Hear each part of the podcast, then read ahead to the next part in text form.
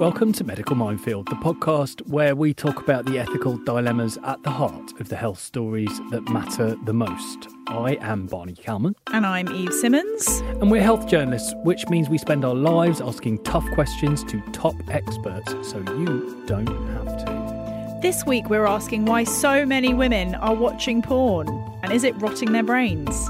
As ever, we'd like to know what you think. So if you have a question or a suggestion for us at Medical Minefield, tweet us at MedMinefield.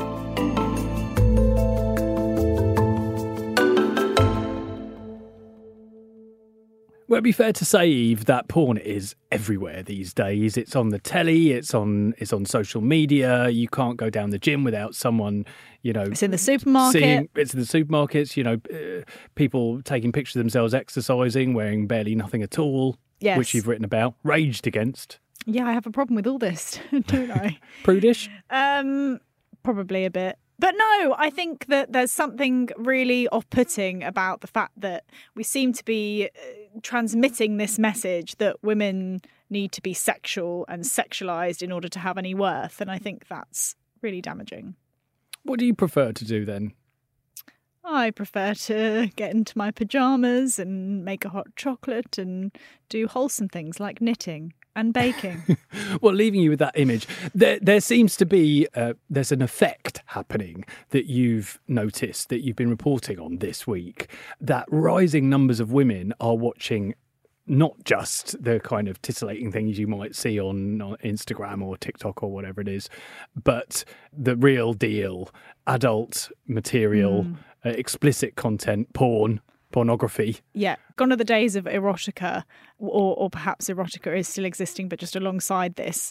But what we are seeing is that women are no different to men in their desire to watch quite extreme content online, where it is free and very widely available. And interestingly, some of the data from some of the most popular porn websites show that women are actually searching for things like rough sex, hardcore sex, more than men, which I found particularly striking. So comparatively, how many people who use these sites are men and how many are women? So roughly a third of users of Pornhub, for instance, which is probably the most popular site, are women. And that number's been rising. It has been. So that's, I think, slightly higher than in 2019 and I think much, much higher than 2017. So it's kind of creeping up. Well, look, just to give the counterpoint, is this not a sign of liberation?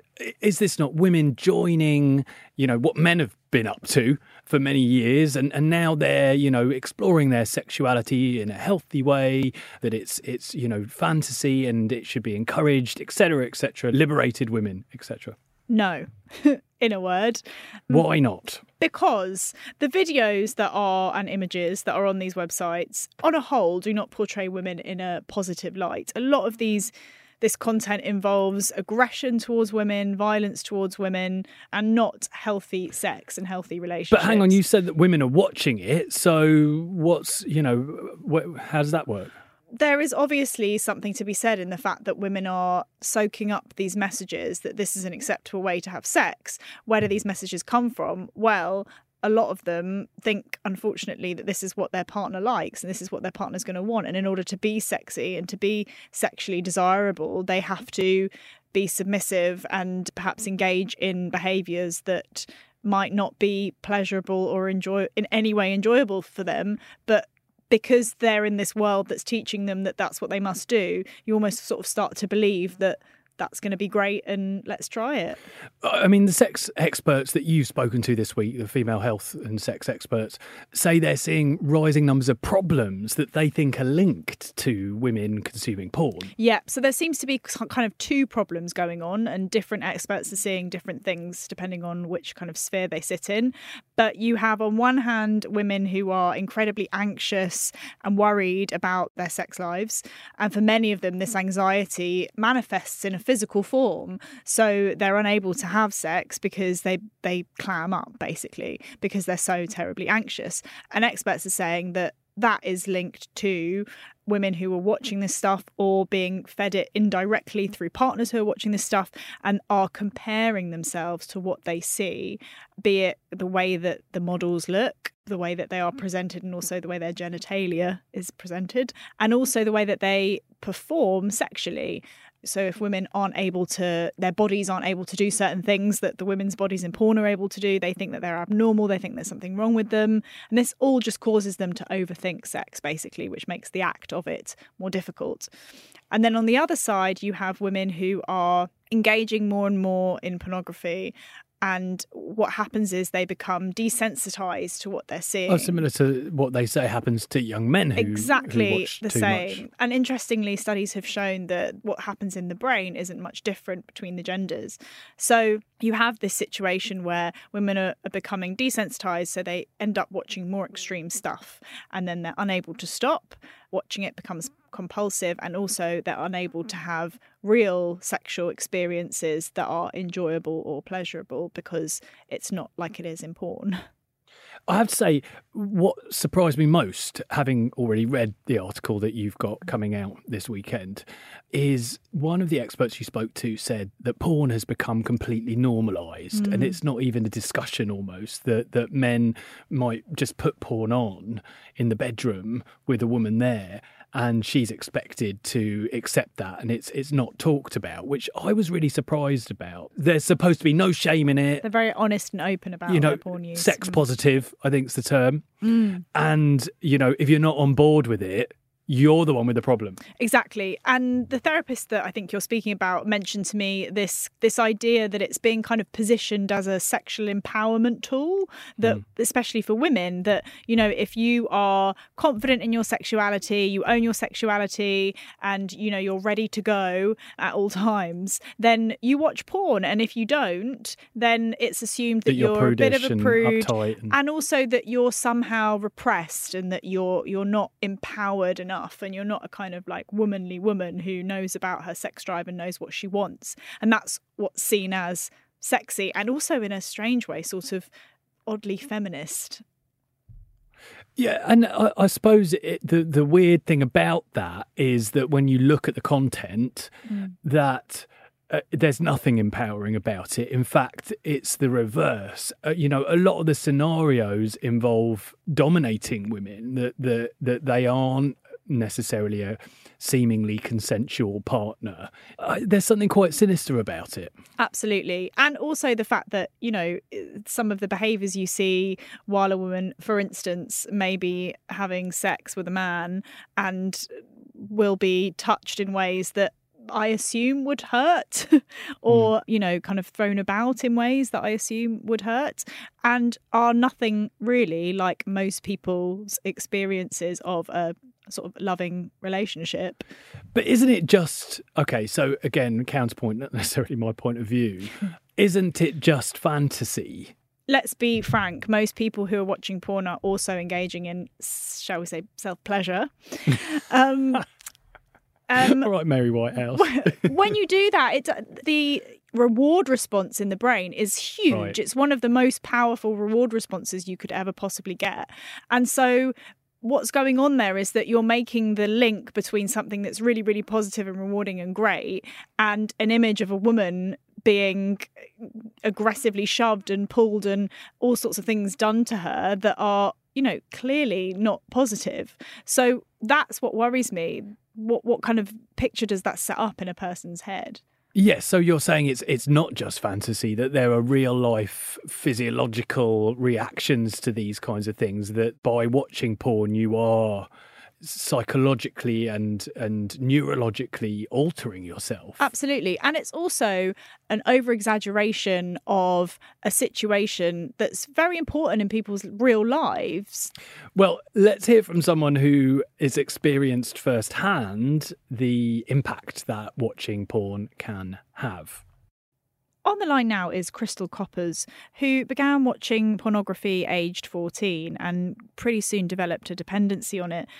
Crystal, tell us, how did you get into watching these kind of videos? What was it that led you to develop this kind of appetite for it? I really think it was since I got access to the internet and there wasn't really no supervision nobody was checking what I was doing or looking up. So when I think at school, like I heard about pornography and things like that, and I was I started looking for it myself, just really out of curiosity. How old are you now, Crystal? Right now, I'm 29. And so at what point did the porn watching become a problem, would you say? I would say already from age 14, starting in my young teens. I would say I was never an addict to it, but I really noticed that I would watch it at least once a week, and it really started changing the way I view love and sex and everything, and I think that was where it started to become a problem. Mm. And that's what's interesting. So when was it, and at what point was it that you thought, this is a problem and this is because I'm watching too much porn? Was it while you were with a partner or something like that? Yeah, that's a very good question. I actually never thought it was a problem during those years. It was really when I decided to do a challenge called NoFap to quit pornography, was when I really realized how much of a problem it actually is. So in the moment during me watching it and me engaging in it, I never thought it was a problem. So Crystal, what attracted you to doing that challenge? Why did you feel you needed to change your behaviour? That's also a very good question. I have a YouTube channel and I share all kinds of lifestyle things, and I challenge myself to many things. And I really looked at NoFap as another challenge, even though I saw many men doing this and no women at all actually on the internet were talking about this. So I thought, why not try it as well?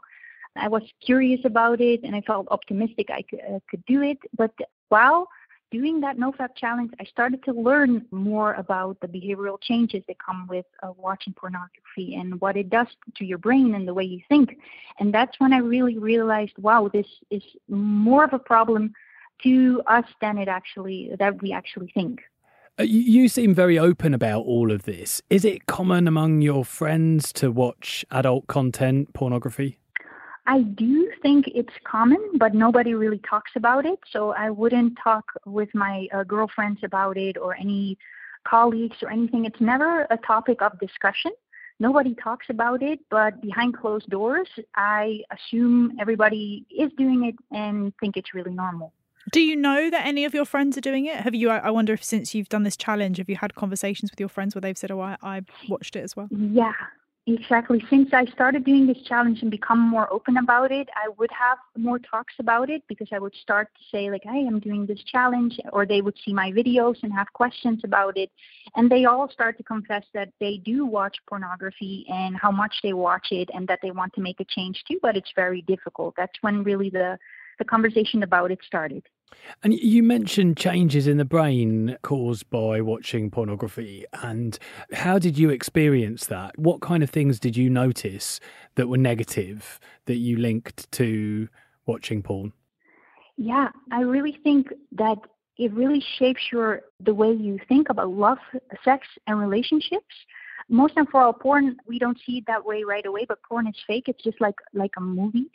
But why would we think it is harmful? Because we think it's like fiction, but it's not just entertainment because people watch pornography also to learn from it. And I always use this quote that I've heard also on the internet because learning how to drive from the Fast and the Furious is not really a good idea because it can be very dangerous.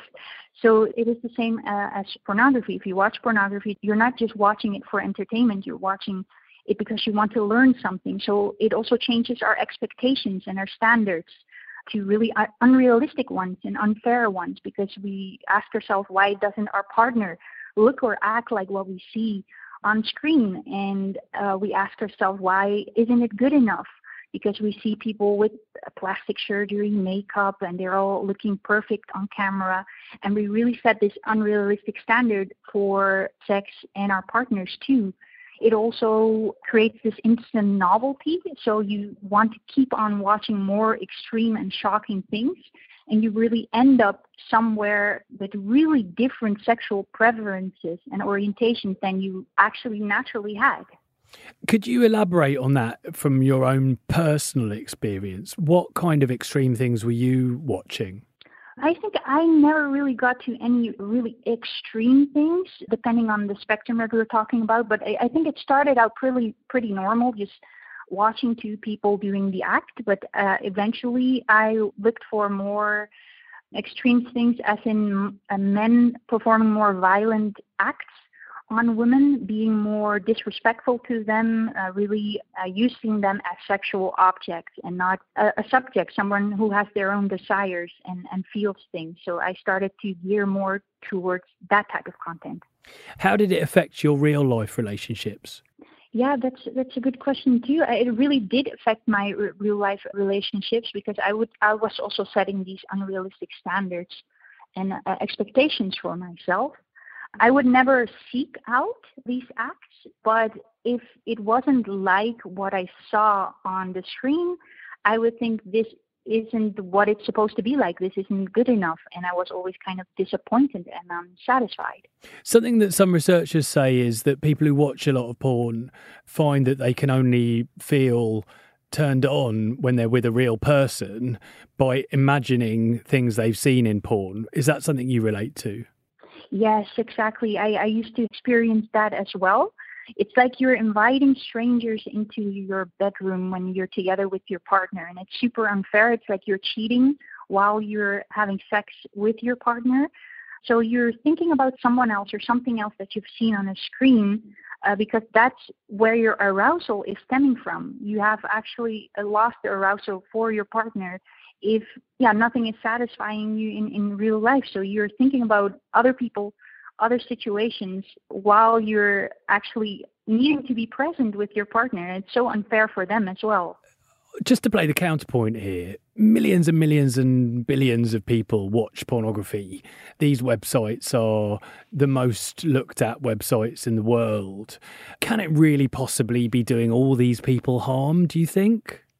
I absolutely do think so. Yes, because in general, it's just really changing the way people think about love and sex. There's only two places that we basically get sexual education from nowadays, maybe at school, but mostly from pornography. And there's never really a middle path. Many people are very afraid to ask their parents about that, or it's kind of awkward to ask their parents about it.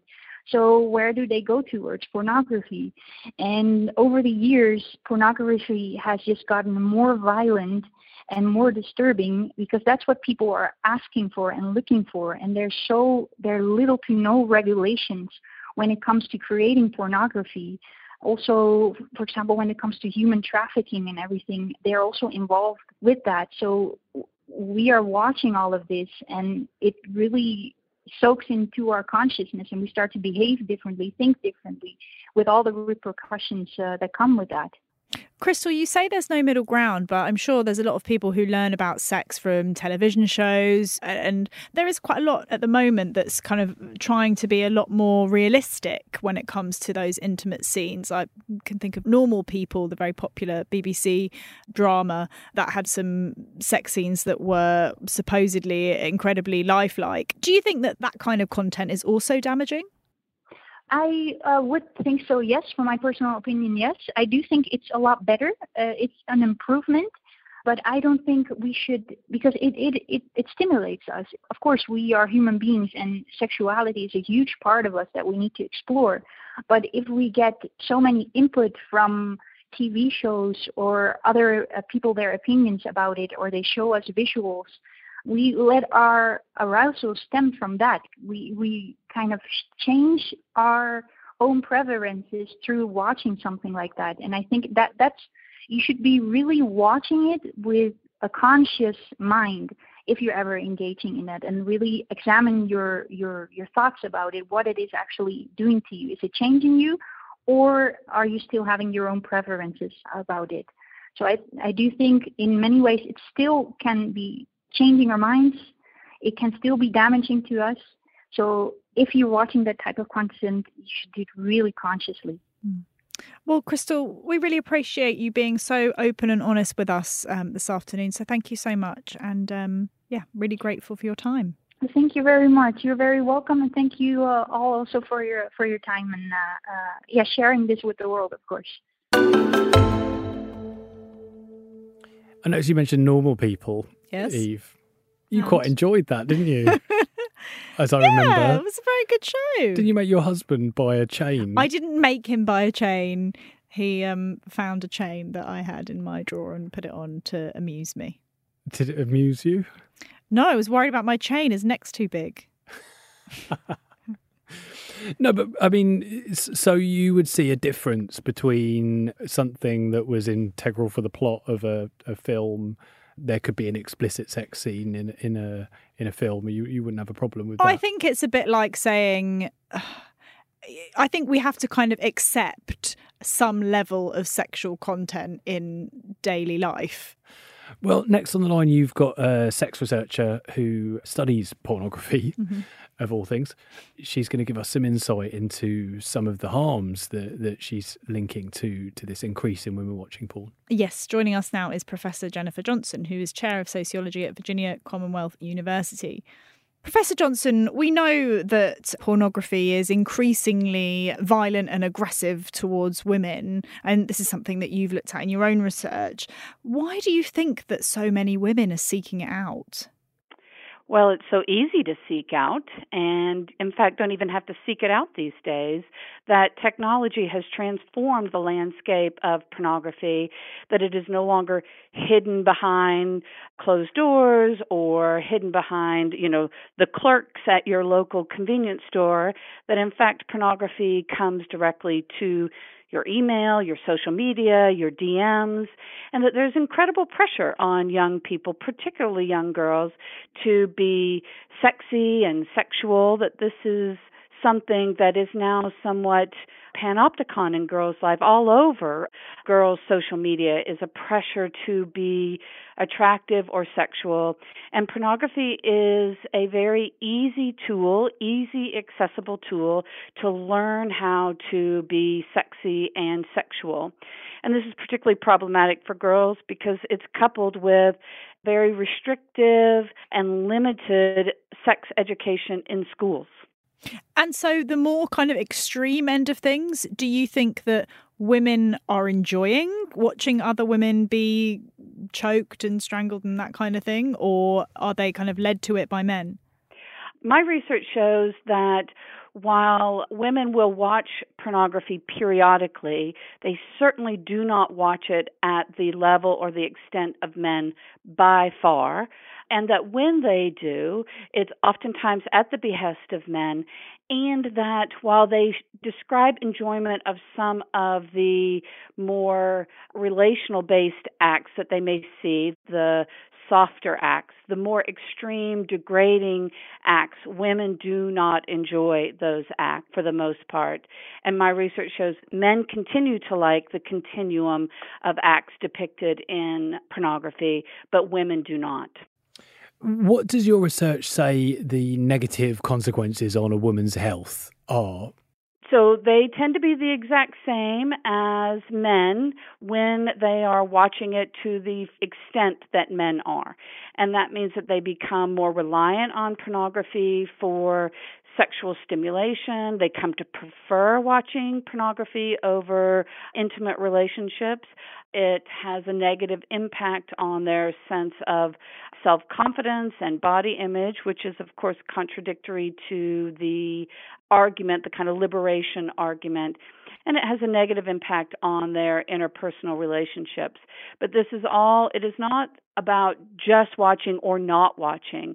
The critical issue is frequency and length of time. So just coming in contact with pornography once a year is not going to show deleterious effects. But watching it in a habitual way, weekly or even monthly, we do start seeing some negative impacts that are very similar to the negative impacts that we see on men. Why is it that men like watching those kinds of videos where women are submissive, perhaps they're pushed and shoved around a bit and, the subject of an aggressive act? I'm not so sure how many men like that per se. I think that men are told that that fits a kind of sense of hegemonic masculinity. It is the dominant form of pornography that is most easily available on websites such as Pornhub, and that is for a lot of kind of technological reasons. I think that While men say they like these acts, we still see that watching pornography produces negative impacts on men. So what they say they like and how it then plays out and impacts in their interpersonal and sense of self oftentimes are two different things. And we can't forget that watching pornography for men is oftentimes a collective experience as well as an individual experience. So not only will they watch it for self-gratification, but there's also a collective experience among men, right? The way in which it plays out in terms of men's relationships with other men as a display of masculinity, as a kind of cultural phenomenon. So they feel that it makes them more manly if they can say that they've been watching porn? Well, I think it is a way of participating in hegemonic masculinity, as a way of demonstrating to other men their willingness to participate in those communities, right, among men. So it's the display of masculinity to other men. I mean, I don't know if it's the same in the States, but we have a growing problem of young people making videos of each other. And there's a whole thing about revenge porn as well, that people make these home movies and then the guy will post the pictures to all his friends. And it seems like the vortex is kind of slowly sucking more and more people into this kind of pornographic universe. Yes. The idea that we can somehow stop the pornification of young people's lives is probably not a reality, that toothpaste is already out of the tube, right? That technology has made it such that pornography, the pornography industry has very easy access to children, you know, really starting at age 9. As soon as they start coming in contact with the internet, the pornography industry and the pornography vortex, as you called it, has access to our children. I think what we need is a much stronger counter-narrative among adults, among sex education, among popular culture that presents a stronger understanding of what sexual health is, what does healthy sexuality look like, what does empowered sexuality look like that is not mediated by technology or capitalism, but is rooted in our own sense of healthy bodies, healthy outcomes, healthy relationships.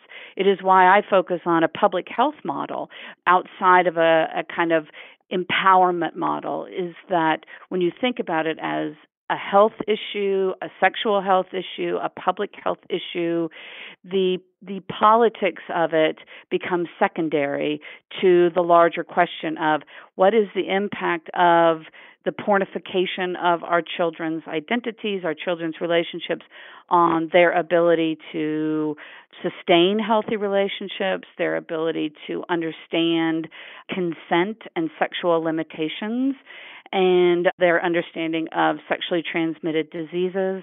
And to me, when pornography and the pornographication or the pornography industry has access to our children starting very, very young, we need to start sexual health literacy much younger. So in that way, we are remiss as a culture and as a government in not addressing the reality of pornography and the reality of the pornification of our children's lives in sexual health literacy. That speaks to a solution in terms of the next generation. But, you know, we've got a generation going into middle age now who've been exposed to porn, not at the same scales as now with social media. But what's the solution for older people who may have been exposed to material like this for so many years and the living with the damage that you see? I think there's only one solution that is even remotely possible, and that is a kind of an open conversation among people about pornography and the reality of pornography in their lives. You're seeing that in some pockets on the internet where men are starting to, particularly men, because even though we want this to be a problem that both men and women face, in reality, pornography and the consumption of pornography is a habit of men. Now, I'm not saying it doesn't impact women's lives. It has a tremendous impact on women's lives. And you're starting to see men have conversations about asking the critical question, has this made my life better? You know, has it made my relationships better? And I think many, many men are now saying, no, it has not. And again, this is about opening space up for a counter-narrative to the idea that pornography is cool and hip and sexy and empowering, and to open up a critique of it that is not based on the concept of morality, that is not based on the concept of freedom of speech, that is not based on a kind of religious principles, but is based on, has this produced healthier relationships for me? How do I think about myself as a pornography consumer?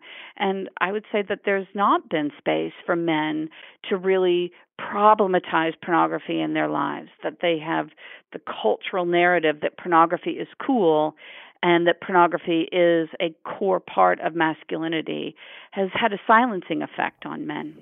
Because, of course, anyone speaking out about this gets accused of prudishness. Correct. And that is the old school narrative that controlled the language of pornography. Either you were totally in love with it, it was totally great, or if you didn't, you were a prude, or what is now called sex-negative feminists. And for me personally, as a long-term feminist, that those conversations, I think technology has rendered them dead, basically. Pornography is now a part of our dominant culture, and we need to confront it as a question of health, sexual health, public health, relational health, in all its complexities.